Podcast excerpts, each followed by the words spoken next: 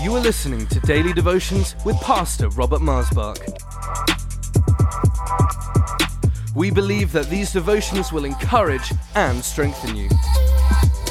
So tune in, connect, and be blessed. For any more information, please visit us online at lifechurchuk.org.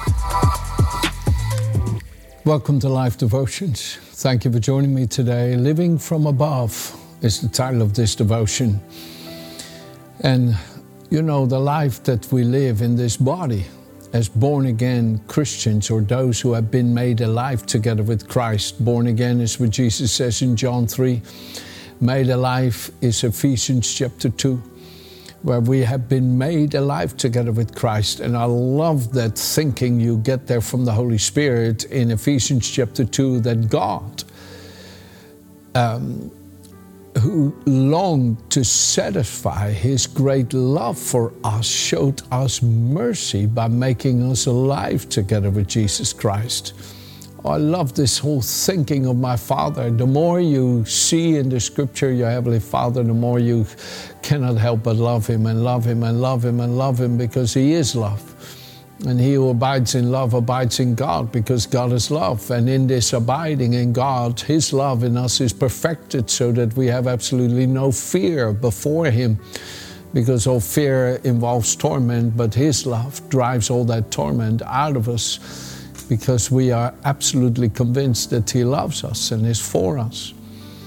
And living from above is what brings this reality in us. I mean, when Jesus thought about, when Jesus talked about living from above, He talked about His fellowship in the love of the Father, His fellowship with the Father. In this phenomenal chapter here in John chapter 6, He says in verse 57 As the living Father sent me, and I live because of the Father. So he who feeds on me will live because of me. This is what I mean about living from above. We're being fed. And the reason, and I love this, that Jesus does this to help us grasp what spiritually can only be really understood in experience, but what naturally cannot be comprehended with our human mind. He likens it to eating and drinking. He said, Whoever comes to me in that same chapter 6, verse 35, will never hunger, and whoever believes in me will never thirst. I am the bread that has come down from the Father. In other words, if you receive me, you receive life, for I am the eternal life made manifest in flesh and blood. And the feeding shows you that you can eat and drink today and be utterly satisfied, and the next moment, an hour, two, three hours later, the next day, you again are hungry and thirsty. That is not a negative, that shows your body is working and digesting the food and the liquids, and that it is asking for more. When a baby doesn't want to eat, you think there's something wrong. But when about every four hours a newborn baby wants more milk from the mother's breast, we think that's very healthy, right? And the same is true if you hunger and thirst for righteousness, Jesus says in, in Matthew 6, you will be satisfied in the righteousness of God. You will be satisfied. God brings you into such satisfaction as you feed upon Him. That's what it means to live from above. Jesus said, As the living Father sent me, I live because of Him, and so he who feeds on me will live because of me. Paul Uh, begins to take us a bit deeper into this life from above when he begins to show that this life from above is completely foreign to this world, that this world is dead in sin and trespasses, and that only those that live from above, from the throne of grace, have this life, that people that don't receive this life from the throne of grace from Jesus do not have this life. And therefore he says, with Christ in Galatians 2:20, I have been crucified. The death that he died, he died for me. So that the life that I now live in this body, I live by the faith of the Son of God who loved me and gave himself for me. This life I receive through my union with Jesus Christ. And then he says in Colossians, if you would mind to go with me there, Colossians chapter 3, verse 1, if then you were raised with Christ, in other words, if then you become alive with this life of Christ in you, seek the things which are above. Where Christ is sitting at the right hand of God, set your mind on things above, not on the things of the earth. For you died, or this natural life is, is died, and your life is hidden with Christ in God. When Christ, who is our life, appears, then you also will appear with him in glory. In other words, when Jesus comes, right? If he were to come right now in the in the uh, uh, uh, in the wink of an eye, when I see him, I will be just like him because his spirit in me is like a mirror. And the moment I see him, I will be made perfect in his likeness as His Spirit in me reflects the glory of His presence, and I will share His glory, as was His high priestly prayer in John 17. Father, I pray that the glory you've given me, that they may see it, and that they may be where I am. And immediately we are with Him in the heavens. Oh, hallelujah, hallelujah, hallelujah. Isn't that good news? And you see, set your mind on things above, where Christ, who is your life, is at the Father's right hand. Christ, from whom you receive your life, from above. Live from above. First John, okay? First John chapter 5, starting at verse 11. And this is the testimony that God has given us eternal life, and this life is in His Son. He who has the Son has life. He who does not have the Son of God does not have life. These things I write to you who believe in the name of the Son of God, that you may know that you have eternal life, and that you may continue to believe in the name of the Son of God. You know you have eternal life because you believe in Jesus.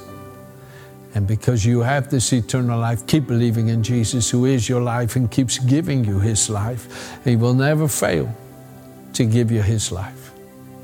Now, let me close with you. This is not going to be a, a long devotion. However, I'll be careful for saying that because I just may get totally caught up with something else because what I'm about to read to you is so glorious.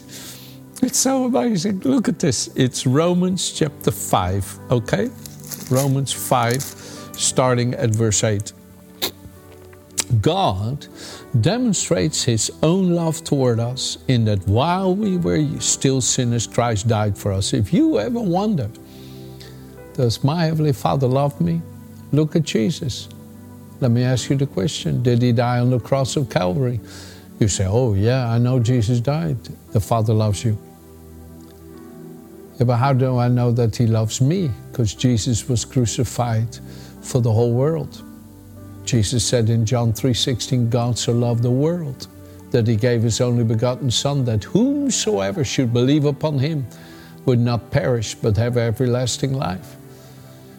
And God demonstrates His own love toward us in that while we yet sinners, Christ died for us much more than, than having now been justified by his blood, we shall be saved from wrath through him. It's impossible that you would come under God's wrath. It's impossible when you now have been bought with the blood. For if we for if when we were enemies we were reconciled to God through the death of his son, much more having been reconciled, we shall be saved by his life. Chapter 8. Amen. Oh, praise God, if He's done so much for you while you were yet a sinner by dying for me, how much dying for you, how much more now that you are His child will He do for you through His life? If He made you right with God through His death, how much more will He do for you now that you're made right with Him? Oh my goodness, He will give you every good gift. He will withhold no good gift from you. So, what shall we then say of these things? Verse 31 of Romans 8. If God is for us, who can be against us? He who did not spare his own son, but delivered him up for us all, how shall we not with him freely give us all things? Who shall then bring a charge against elect, God's elect? Who shall bring a charge against God's elect? It is God who justifies. Who is he who condemns? It is Christ who died, furthermore, is also risen, who's even at the right hand of God, who also makes intercession for us. Who shall separate us from the love of Christ? Shall tribulation, distress, persecution, famine, nakedness, peril, or sword? As it is written, For your sake we are killed all day long. We are counted as sheep for the, sh- for the slaughter. Yet in all these things we are more than conquerors through him who loved us. And I am persuaded that neither death, nor life, nor angels, nor principalities, powers, nor things present, nor things to come, nor heights, nor depths, nor any other created thing shall be able to separate us from the love of God which is in Christ Jesus our Lord. Wow. Wow. Wow. Come on. Believe it. Live from above daily. Oh, as you draw your nourishment for living as He lives from your union with Him, your roots will grow deeper and deeper into Christ Himself. And then, no matter what storm comes about, no matter what challenge you face, maybe you face death. Maybe death is knocking on the door and saying, Your time has come. You can say, Death, you have no claim on me. I belong to eternal life, to Jesus Christ, who is my life. You know, a dear friend of mine, he's in heaven now. His name is Don Meston. His wife's still here, Marianne. I love them. They really helped me when we started this church some 30 plus years ago. And uh, Don called me many, many years ago and he said to me, Pastor, can you come to the house? My mother is dying, but I don't believe she's supposed to die. And I think at that time she was 94 or so. So I went to the house where they lived, uh, not far from here. And as I walked into the bedroom, I felt the spirit of death in there. I said, Death, what are you doing here? You have no claim on this woman. Leave. She's a child of heaven. And instantly she got up out of bed and Jesus raised her up. I tell you the truth. You belong to heaven because you live from above. The very life that you live every day is the life of the Son of God who loved you. Now believe it. Believe it. I'm living from above. I will live and not die to proclaim the goodness of the Lord in the land of the living. Say it, I will live and not die. Say it again, I will live and not die. Say it again, I will live and not die. Say it again, I will live and not die. Oh, in Jesus' name, I feel life coming to you from the throne, and your roots are in Christ, and His life will never fail to give you victory. And you are more than a conqueror in Jesus' name. Amen. Have a good day.